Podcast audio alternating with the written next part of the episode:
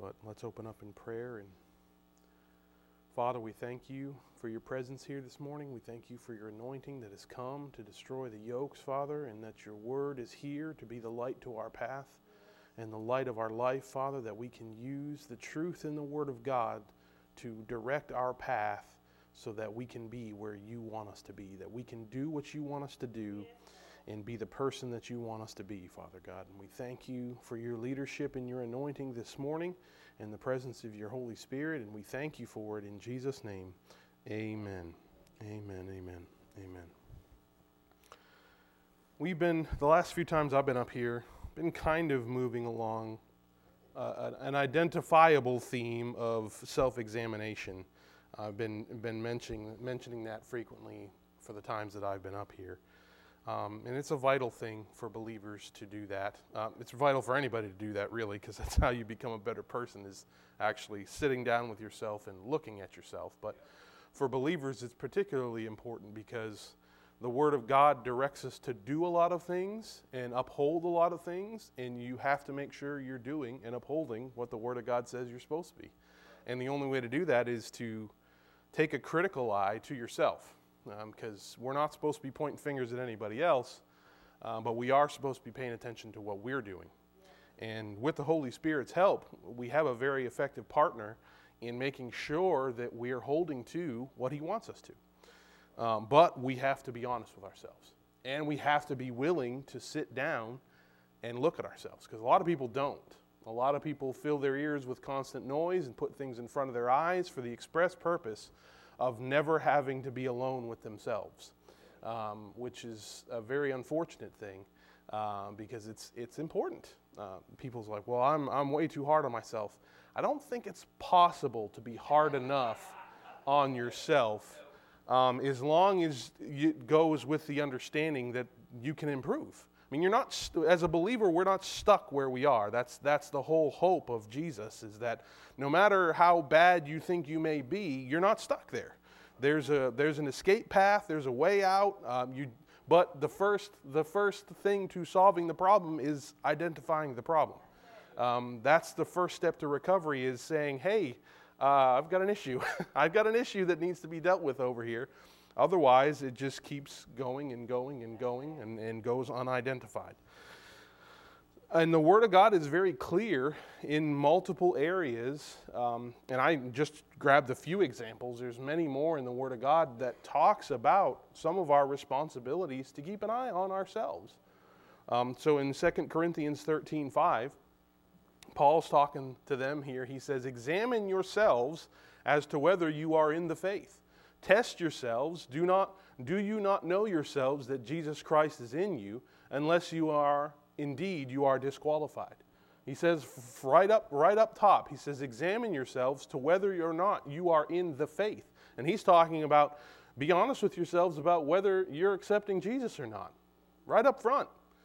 And this the first that's I mean obviously that's the first step is understanding that you're saved. And he goes there's other talking about that the, the Holy Spirit on the inside bearing witness with you that you are indeed saved. But he's saying, hey, that's the first hurdle is you got to make sure you know that you're saved. And the only person that can do that is you. And be, you need to do that because you've got to be sure that you are.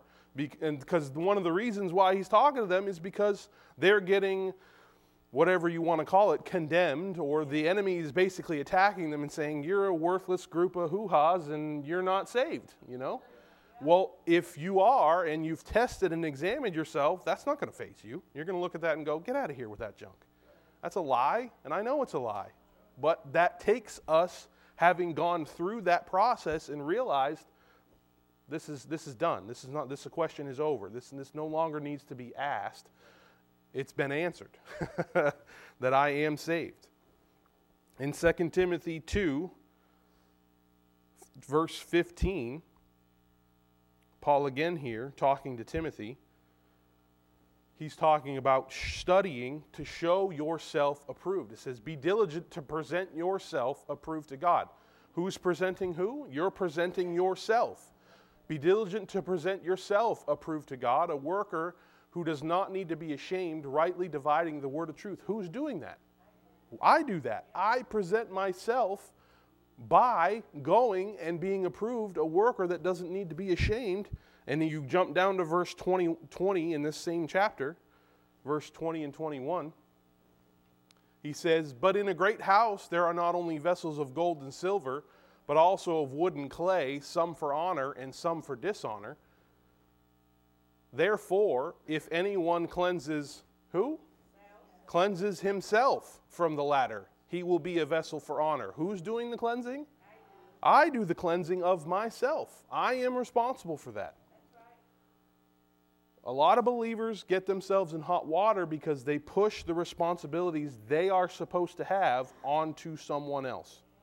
Well, I go to a church? My pastor's supposed to take care of me. No. It's not your pastor's job to follow you around with a dustpan and a broom and say, "Oh, you made a mess over here. Oh, you made a mess over there." That's not that's not their position. That's not their job. And we shouldn't to be fair to ourselves and put ourselves in the best position, we shouldn't expect them to do that. Because if I'm expecting them to do that, I'm not taking on any of the responsibility that goes with doing that for myself. If I expect Pastor Morgan to fix my car every time it breaks down instead of doing it myself, I'm going to have a problem if my car breaks down because he ain't coming. Because he has given no indication that he agreed to do that. It would be one thing if Pastor Morgan said, Hey, Tim, if your car ever breaks down, I got you. But he didn't say that. So if I expect that to happen, I have set myself up for failure. And that's what a lot of believers do in these situations. They expect someone else to do the work that they're supposed to be doing. And it's not going to happen. Whether, whether you think that person is God or anybody else in your life, the, it holds true. You are the one. It says, anyone cleanses himself. I am responsible to do that. Now, God can help. He's our partner, He works with us, He doesn't work for us. Right? We understand the difference? We've all worked with partners and then had somebody work for us, right? The guy you call to your house to fix something at your house is working for you. He's not working with you. He doesn't expect you to get out there and fix the air conditioner with him. You called him to do the job, he came to do the job. But if you're on a job working with a partner and he says, Hey, this thing's 400 pounds, I need you on the other side helping me, and you stand there and say, Sorry, well, that's not going to go very well because you're supposed to be working with. And that's, that's the first thing we need to understand as believers is we have a responsibility ourselves to do many things for us, for me. And not it's not a selfish thing. It's like, well, I got to worry about myself. No, it's you're you're putting yourself in position to be the best what it says here, the best vessel possible for the use of the master. That's the whole design behind it is I want to get better so that the master can better use me. That should be the goal. And if we've read our Bible, we know through that process of doing all of that, the rest of the stuff that the world looks for comes to us.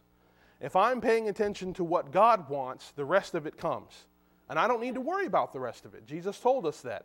He said, Seek first the kingdom and his right way of doing things, and all of these things, and these things that he mentioned were all of the stuff that the world seeks after, all of these things will be added unto you.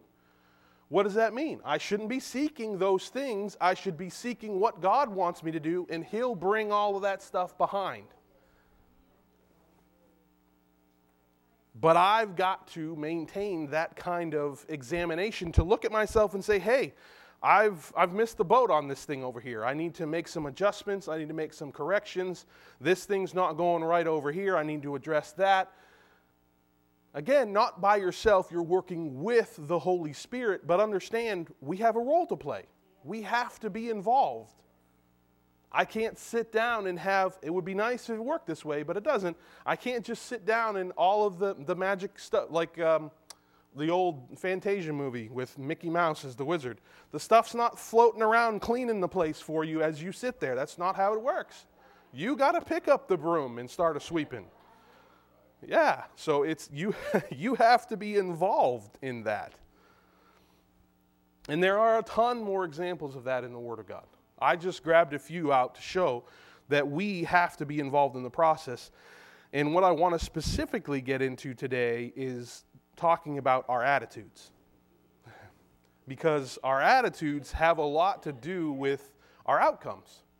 I know that's, that's, a, that's a breadbox saying your attitude determines your outcome, and there's a bunch of ones like that, but it is true. And it's clearly it's clear in the Word of God when you look at it. So go to uh, go to James chapter one, and we're going to read verses two to four. Because we all we all know we've seen living our lives people that people that have horrible attitudes have horrible outcomes and it doesn't ever get better unless the attitude improves. We've all seen, maybe it was us. I've, I've been there, uh, but, but we, we all know people that that's the case. James chapter 1, verse 2 through 4, it says, My brethren, count it all joy when you fall into various trials, knowing that the testing of your faith produces patience. But let patience have its perfect work, that you may be perfect and complete lacking in nothing. I don't really particularly like the word perfect there. I like the word mature. I like that one better.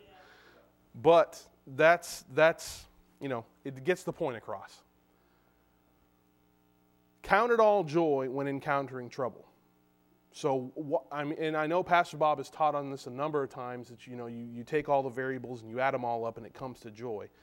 But it, it clearly says right there, it says that you're supposed to have joy in various trials, knowing that the testing of your faith produces patience, and that your patience, when it has its perfect work, will make you mature, complete, lacking in nothing.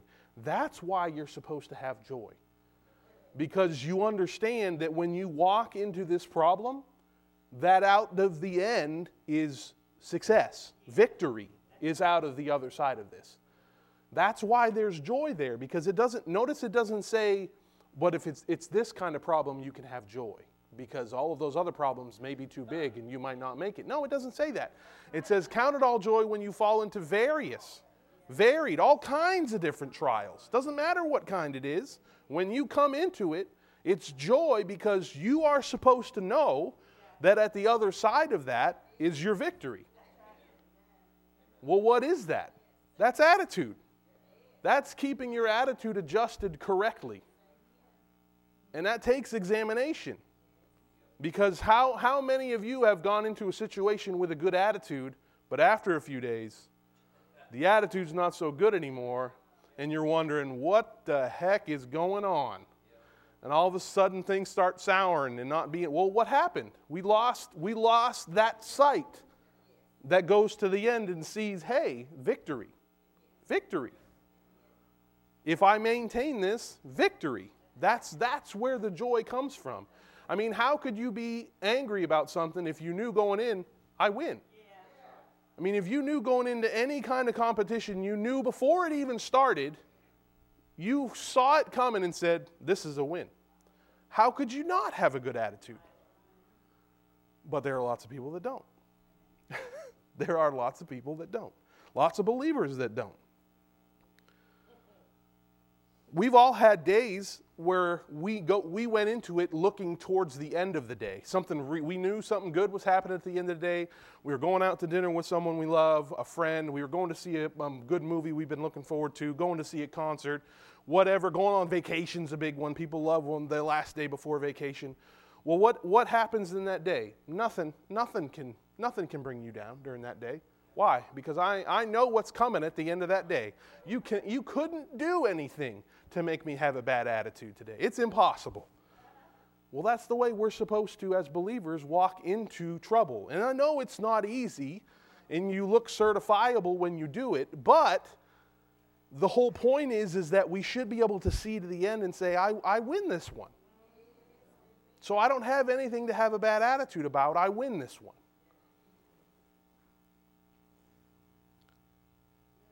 Hmm. But we have to, we have to be able to sit down if we see our attitudes start changing and examine and, and see the issue. Because for us as believers, it's usually an issue of faith and trust in God. Because if your attitude starts changing, that means your understanding of the outcome has started to change. You've started to doubt the outcome of this thing. Because if it's still victory, what do you have to be sour about? You don't, if you're winning, you don't have, you don't, uh, it's a very rare thing if you're watching sports games. The guys that are winning don't usually have an attitude problem. It's usually the reverse, right? The guys who are getting whomped are the ones that are getting all sour and getting all angry and puffy. It's not the guys that are winning that have the problem. Well, what does that say about us? If we're starting to get an attitude about this situation, that means somewhere inside me something has changed from I knew this was going to be a win to now it's not so sure anymore. And this might not be a win. I might be losing this one. Well, why? What, what changed? Because God didn't change, the Word didn't change, so something in us has to have changed. So we have to sit down with ourselves and go, look, Tim, what happened? We were high on the horse a few days ago, and now all of a sudden I got this stinking attitude about what's happening in my life. What's going on?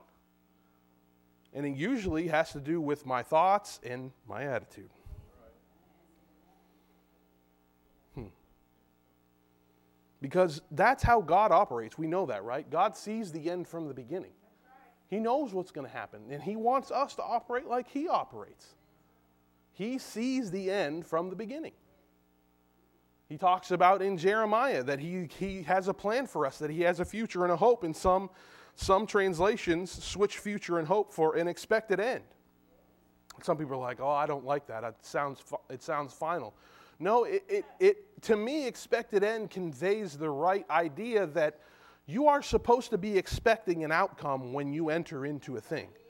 It's, this is not open ended. There's no if here. I win. I win this.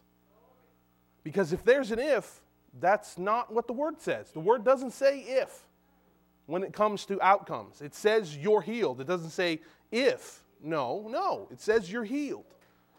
It doesn't say, well, Jesus, Jesus bore your stripes, but. No, there's no but.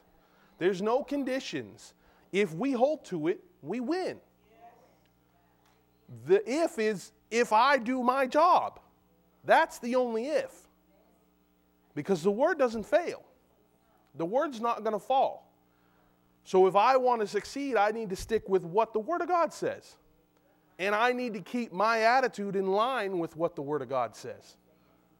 And beat back all that other trash. It's because you know, you, you and I have been through enough stuff that we know what the enemy's game by now. He always comes to try and discourage and talk fear and talk doubt and, well, this time it's not going to be like the last 50 times God's come through for you. Well, that's just a dumb statement on, on his face. But he's betting that he can convince you this time. He doesn't ever stop trying. So we should be ready for that. Like we said, if, if instead of confidence and joy, we're filled with annoyance and fear, it means that the outcome isn't as sure as we thought it was, which is a problem on our part. That's not God. God didn't, God, God didn't tell you, oh, this one's 50 50. No, He didn't say that. We looked at the, whatever problem it is because that's what the enemy's game is, is he attaches in our human brain connotation, which is weight, either negative or positive, to certain words, which is totally true because people don't look at a cold the same way they look at cancer, which to God it's exactly the same thing. It's sickness, which He already bore away and killed on the cross. But to us, it's different. Cold's not the same as cancer. It is, though. It's a sickness, it's a dis-ease. It's it's the same. It's our mind that attaches that weight. Oh, well, this is, this is bigger. But that's, that's what God's trying to convince us of that it's not actually bigger. That according to the promises of the Word of God, it's exactly the same. Because faith doesn't change based on the thing that you're trying to tackle. Faith is faith. You either believe it or you don't. You either trust God or you don't. It doesn't, the scale, there is no weight on the scale when it comes to, oh, well, you need $50,000 instead of $5? No, God doesn't do that. He doesn't have to call the bank up and go, hey, we got enough money. No, He's got more than enough. You're not stressing his bank account when you ask for big ticket dollars. He don't care. It's our brain that attaches those kind of ideas to it. That's where we have to sit down with ourselves and go, look, pay attention. This is just the same as what I've dealt with before. This is no different. And then you can't just talk words, you got to talk word. you got to use the word of God. Because you can't fight yourself with logic, you'll lose every time. You've got to use the word of God. But we know, we can see this, right, guys? The, the outcomes that, that believers are achieving, they are failing on this. The church at large is failing on this. Because, frankly, we look and handle things, not, not we in here, the royal we as a large, the large body of Christ, we handle things exactly the same way as the world handles things. When we run out of money, we go to the bank. We get a loan. Look to the credit cards. When we're sick, we go to the doctor. And I'm not saying any of these things are bad. I'm just saying that there is a process which we've been over. I've taught on this before. Acknowledge. Your first step when you run out of money is not to go to the banker and see how good a percentage rate on a loan you can get. The first step is go ask your father what you're supposed to do. Pretend you're five years old again and you don't know how the world works, and go ask your father what you're supposed to do. He knows. And if he tells you to go get a loan, don't get all huffety and uppity and think, well, I've got faith. If he told you to go get a loan, you go get a loan. But at the same point, if he tells you, hey, believe me for it, that doesn't mean you then get to go get a loan. It works both ways. And we've got to be smart enough and flexible enough at the same time to be able to account for both of those things. You can't get so that thinking big faith man complex, big faith woman complex has killed way too many believers. Thinking they've got big faith. Well, I can believe God to be healed from this. Go to the doctor. Go to the doctor. Devil didn't make doctors. He wanted people to die. He still wants people to die. He didn't invent doctors, God invented doctors because He needed people to stay alive long enough to get saved. Right? I mean, it wasn't too many, uh, probably, I don't know the exact statistics, but it wasn't much more than 100 years ago that like a third of children were dying in childbirth. That's a lot of kids dying before they even get to the, the goal line. And what did God do? God brought medical science around and said, hey, let's fix, let's fix this. Let's fix this. People need to live. You guys got to figure this out. and He's still got doctors today getting people better. So what? So they can keep doing the work of the gospel. He understands. He doesn't have a heightened ideal of what his people are going to get to. He knows exactly where all his people are at, and he knows whole vast collections of his body are not going to believe him for healing. They're not going to do it. His only alternative then is to bring people alongside that are going to keep them alive long enough to, so they can get stuff done.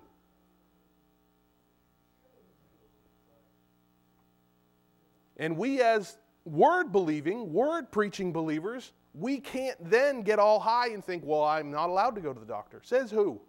Says your doctrine. Says religious people. Says people who don't understand. I've been to the doctor plenty of times.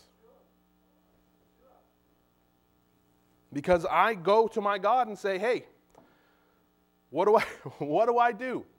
Because I'm, I'm not going to think, my, think I have big faith myself into the grave. I'm not going to do it. Because I know God can do anything, but I can't believe for anything. Because I understand I've still got work to do. I've got to, I've got to be able to sit down with myself and adjust my attitude enough to see, hey, I can now believe for this. I can. And understand that maybe two steps beyond that, I can't. I can't. Not yet. I've still got more work to do. I haven't been to the gym enough to bench 225. So what's, what's going to happen if you try to bench 225 and you can't do it? You're going to hurt yourself. Unless you got a spotter, you're going to hurt yourself. Because you're going to push it up off the rack and it's going to land on your chest or your throat and you're going to have a bad day. You're going to have a bad day.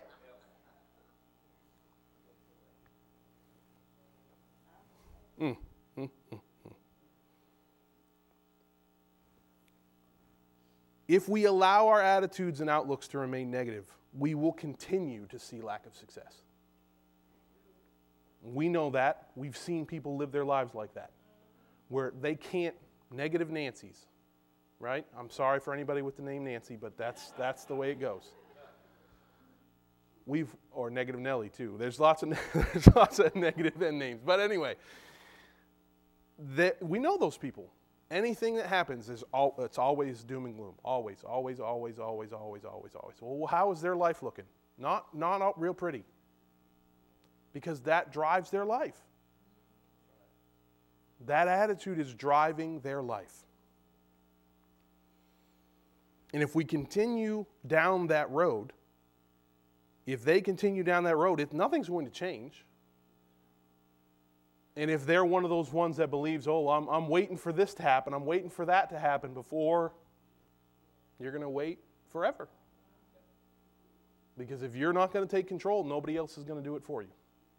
The devil will happily grab the wheel and steer you right off the cliff. He'll happily do it. That's why Jesus Take the Wheel is not a, not a, not a scripturally accurate song. Jesus is not going to take the wheel. The devil will take the wheel if you let him. He'll take it by using your mouth and your own words and your thoughts and your fears and everything against you and get you to speak it out your mouth. But that can be countered by just sitting down with yourself and going, okay, this didn't go. It's like an after action report in the military. This didn't go the way we wanted it to go. We need to examine everything that happened and figure out where we went wrong. Started out good, started out good, middle way looked good, then towards the end, stuff got squirrely and something happened. Well, we need to stop and figure out what happened. Maybe I didn't maybe I didn't stick with it long enough. Well, why didn't I stick with it long enough? Was I spending enough time in the word? Was I listening to the wrong things? You hang around with the wrong people long enough and have the wrong stuff go in your ear long enough, that's it, man. You're toast. This is why the Word of God talks about guarding what you let in into your heart, in your ears. You guard it. Guard it. Why? Because you just can't be willy nilly about the stuff you listen to. You can't tell me that the degradation of our society is not attached to our media having gone that direction. You can't tell me different. You can't. I know better. I see it in I see it in younger generations coming up and up and up and up. That because you can literally track it through the generations. And mine was the first one that started tipping off the edge. Because the prior generation, their parents had them in the age where, oh, everything's fine. Everything's fine. It's all fine. No, it's not fine. Well, I don't want to. I don't want to. I don't want to. I don't want to spank my kids. It's going to give them a complex. No, it's going to give them over to the devil. Is what it's going to do. And I'm going to. I'm going to let them do whatever they want. You know, because we want them to develop correctly. Well, you just doomed them to hardship and heartache. And now we're three, four generations deep, and look what we've got. We've got kids that don't understand consequence because there's never been any. They don't understand the consequences of what they put in their eyes and what they put in their ears because that's all they've ever known. I mean, it, it just floors me when Christian parents are like, they hear these kids talking, they're like, I can't believe. You can't believe are your eyes open? You can't believe how kids are talking nowadays. Are your eyes open? Are you paying attention? You can't believe. You're not paying attention if you can't believe. Because it's obvious to anybody that's paying attention that this was the only way it was going to go. The moment that music and entertainment went mainstream, where there was no kind of understanding of language or yeah, filtering any kind of physical content, that's the only direction we were going to go. The only direction. Because God forbid the parents step in and stop any of it from happening. And I'm not talking to anybody in here. Y'all, y'all already done raised kids and they're gone. But I'm talking about my generation. They just don't care. It's like, well, here, you do whatever you want, just go away. No. There's too much that tap, tap, tap, and they've got access to everything. Everything. And now my kids look at me and go, well, every other kid has this and does this, and why am I the weird one? You're not the weird one, you're the only normal one. But they don't understand that at six and seven and eight. They only see what they look at at school. Well, why does this kid have a phone at 10 years old and he can go on TikTok and all this and see cussing and nakedness and just everything you could ever Anything you could think is on there. And they ask, well, why can't I have a phone? Because of that. And I'm just, just on the edge of tech savvy enough to try and protect them from some of that. But there are people out there that aren't. And they just hand them this thing here, go away.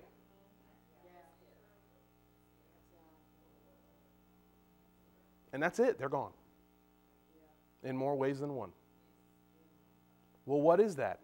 A failure, a critical failure at many levels of people not sitting down and going, hey, uh, should we pump the brakes on this for a minute and think about what the consequences of this are going to be down the road? And now it, now it takes drastic action to pull it back. at this point. But we've got to take it. And I can only speak to those out online. You've got to take the action. You've got to do it. If you want to, if you want to raise someone that's got a chance to live a life for God, you can't just un, you just can't send them out there unprotected. You need to send them out there because they need to be exposed. You can't shelter your kids. It's probably the worst possible thing you could do for your kids. They need to know what's out there, but they need to know why it's wrong and why they can't be involved in it. Because if you shelter them and then they go out there, it's like a bomb hits them and they're like, "What? What's happening?" Well, this is how it's always been. The world's not going to correct it. It's not going to get fixed over there. So we've got to do what we can do to make sure it's right on our side.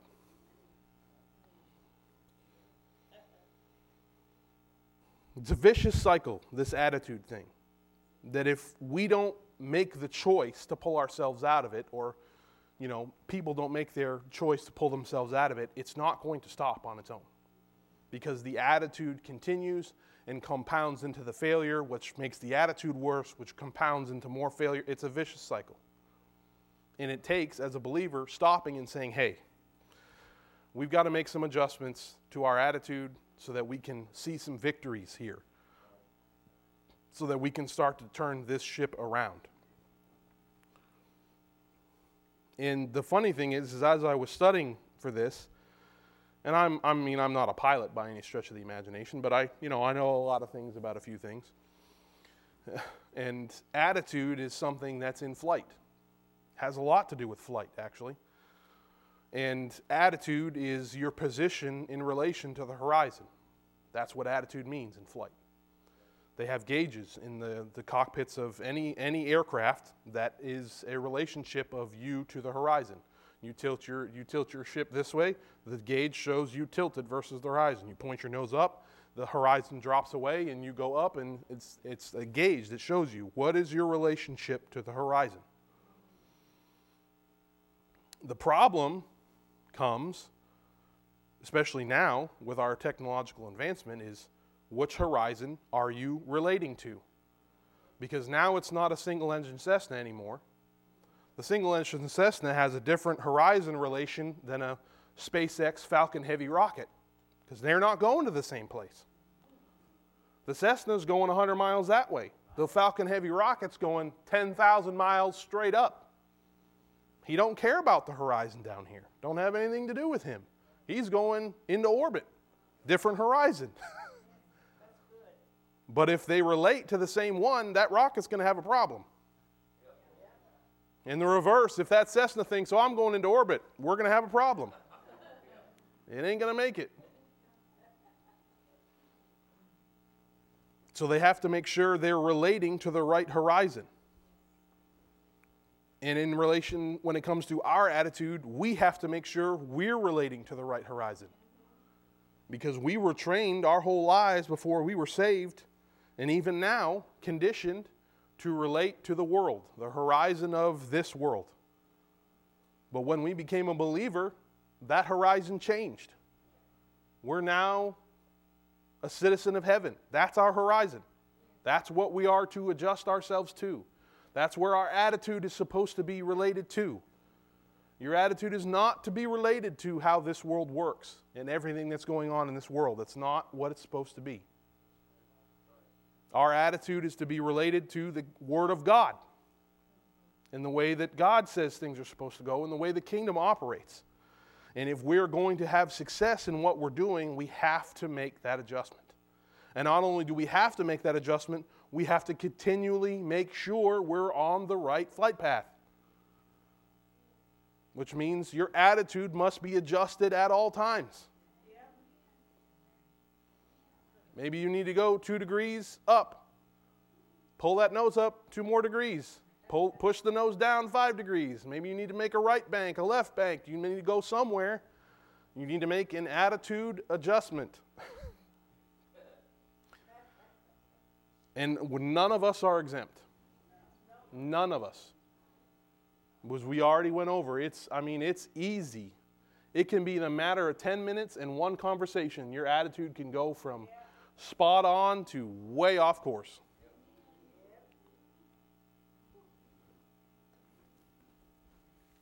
Yeah. You ever riding in your car and maybe had the wrong kind of music playing and one song comes on and all of a sudden you got a problem? You done heard the wrong country song, the wrong old rock song, the wrong this song, the wrong that song, and oh dear. That's all it takes. That's all it takes. Well, and you don't think that the enemy has his hand in that? Of course he does. Of course he does.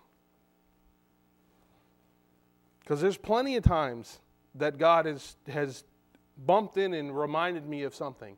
And then another thought has followed right behind it. The enemy's not stupid. And we, we, we discredit ourselves if we treat him as stupid. He's persistent to a fault. That's true. It is some of the things he does, you just shake your head and go, it's not going to work. But he's persistent, but he's not stupid. So we need to constantly sit down with ourselves and go, look, am I where I'm supposed to be? Is my attitude pointed in the right direction? Do I need to make an adjustment? Am I am in this situation I'm in, am I still in joy? Because faith doesn't get annoyed. I don't know if you know that. Faith doesn't get annoyed. What does faith have to be annoyed about? Faith is faith works and faith wins. So what is there to be annoyed about? Because that's that's one of the first red flags that should pop in. That first thought is that first internal sigh. You know what I'm talking about because we've all felt them. In your brain, and you know I can't do that outwardly because somebody will get the wrong idea, but in your brain you think, we've all had that internal sigh, right? That's the first red flag that should pop up as a warning and going, hey, potential attitude adjustment needed. Because we sh- that shouldn't be anything that should enter into our mind. There should be no internal, this is, this is getting to be too much. Why? You're still winning. Unless we go too far down this road, we're still winning.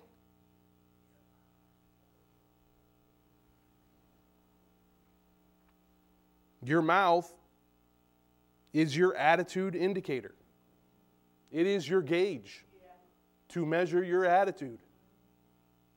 The things that come out of your mouth tell you exactly where you are. Because Jesus was clear in uh, Matthew 12, 34, and 35. You can turn over there. He was very clear that the words coming out of our mouth show our heading, and they have impact on the heading. They not only show us where we're going, they have impact on where we're going. Matthew 12, 34, it says, Brood of vipers, how can you, being evil, speak good things? For out of the abundance of the heart the mouth speaks.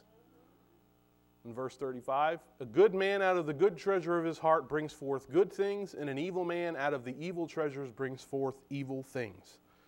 You can't fool your heart. Because at some point, because we've all, we've all actively suppressed things we're like, I need to be really careful what I say here because if I say the wrong thing, bad things are going to happen. And usually it's involving other people. but at some point, your mind drifts and you think about something else and whoop, something slips out and you're like, oh, wow, man, cat's out of the bag. The cat was always out of the bag. You just, there's just a time factor there because you always had the problem. The problem was always there.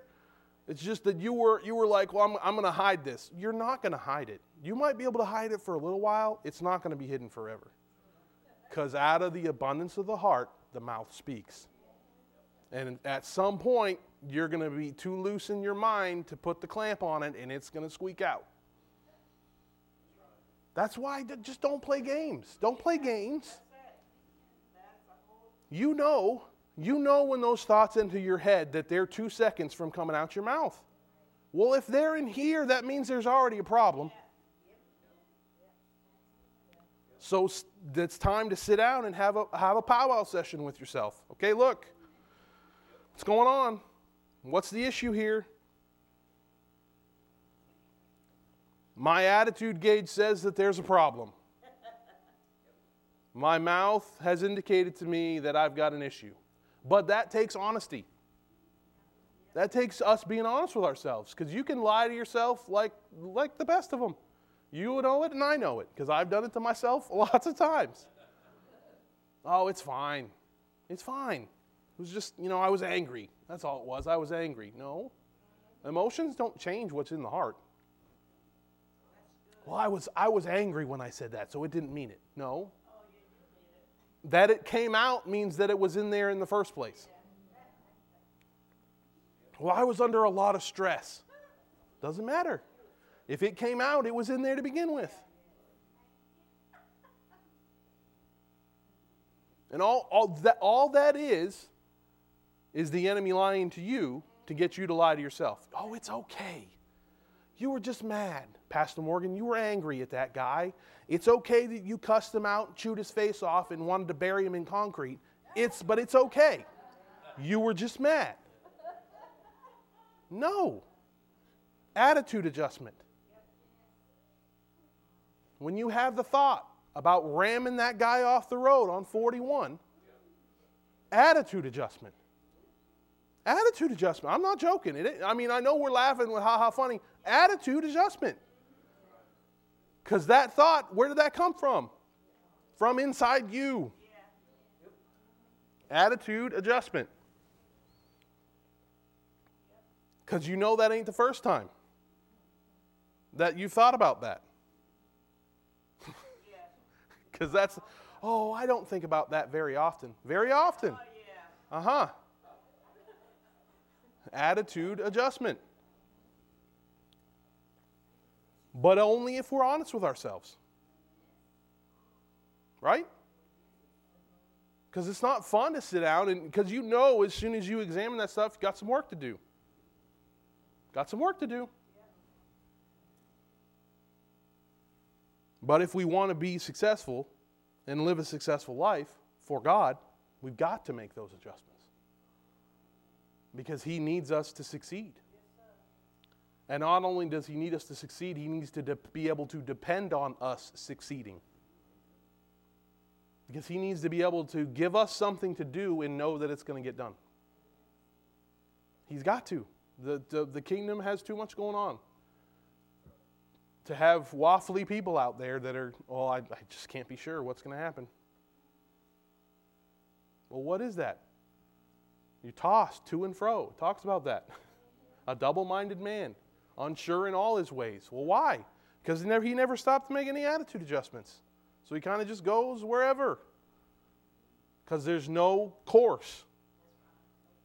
There's no sitting down and going, this is the direction I'm going, and I'm not deviating off of this. this that's, that's it. This is where we're going. This is what we're doing. I don't have time to go there, but write down, write down Philippians 2.14. Talks about doing everything without grumbling and complaining. And but more importantly, in um, verses 14 and 15 in the Amplified, it talks about that we are to show ourselves different from the rest of the world, that they should know us in this way. Philippians 2, verses 14 and 15 in the Amplified. It talks about that, that by not grumbling and complaining, by keeping our mouth the way that it's supposed to go and keeping our life the way that it's supposed to go, it's an example to the rest of the world because they don't do that. And when they run into somebody that does that, it shocks them. I've had, I can't tell you how many people, because they don't believe me. You know, I, they, oh, why don't you ever cuss? Because I don't. Yeah. And they don't believe me. Oh, you're, you're, and my wife has to chime in and says, no, he don't. I do. She'll say, I do. He don't. And I'm not tooting my own horn on that. We're called to be that way. Because most of the time, cussing has to do with what? Some serious attitude adjustment that needs to be done. Because it's not usually done in jest, it's usually done with anger and rage and fury and other things that require attitude that, that is an indicator of some work that needs to be done. And we are called to live a life as not I mean, you shouldn't be trying to show off. That's not the point. Because Jesus talks about that too, where we're not supposed to toot our own horn in the public places and show out. But just you living the way God wants you to live is it's a city it's a city showing light on a hill. That's what it is. Because it's it's a beacon. It's like I I've never seen anybody like you before. Well, number one, that's a sad testament to the, the state of the body of Christ because there should be lots of us walking around, right? I shouldn't be the only one you're seeing. But on the other side of that, that means it's working. that means God's plan works, which shouldn't have surprised anybody, but that's the way that it goes. But it only works if we sit down with ourselves and make sure that we're adjusting the way that we need to and we're going the direction God wants us to go. Amen. Amen. Father, we thank you for your word this morning. We thank you for the anointing on your word that the seed will go down on the inside of us and we'll water it and we'll let it grow and produce fruit in our lives, Father God. And, and we ask for your help right now as a body that, that you show us the areas where we need to make adjustments, Father, because we want, we want to be better vessels for you. That we want to be who you want us to be so that we can do what you want us to do. And we thank you for it today. In Jesus' name, amen. And if you're giving this morning, you can grab an envelope on the seat backs uh, or raise your hand, and uh, the ushers will get you one. Um, if you join us on live stream, thanks for being with us this morning. Um, appreciate you joining us. If you'd like to give into the ministry, you can do so at newlifefamilyworship.net and use the giving link. Um, we appreciate that. And always, if you, y'all have praise reports or prayer requests or anything like that, please reach out to us on social media. Shoot us an email. You can link all that stuff on the website, and we'd be happy to hear from you or, or reach out to you any way that we can. We thank you for it. And we'll see you in, uh, in about an, half an hour or so.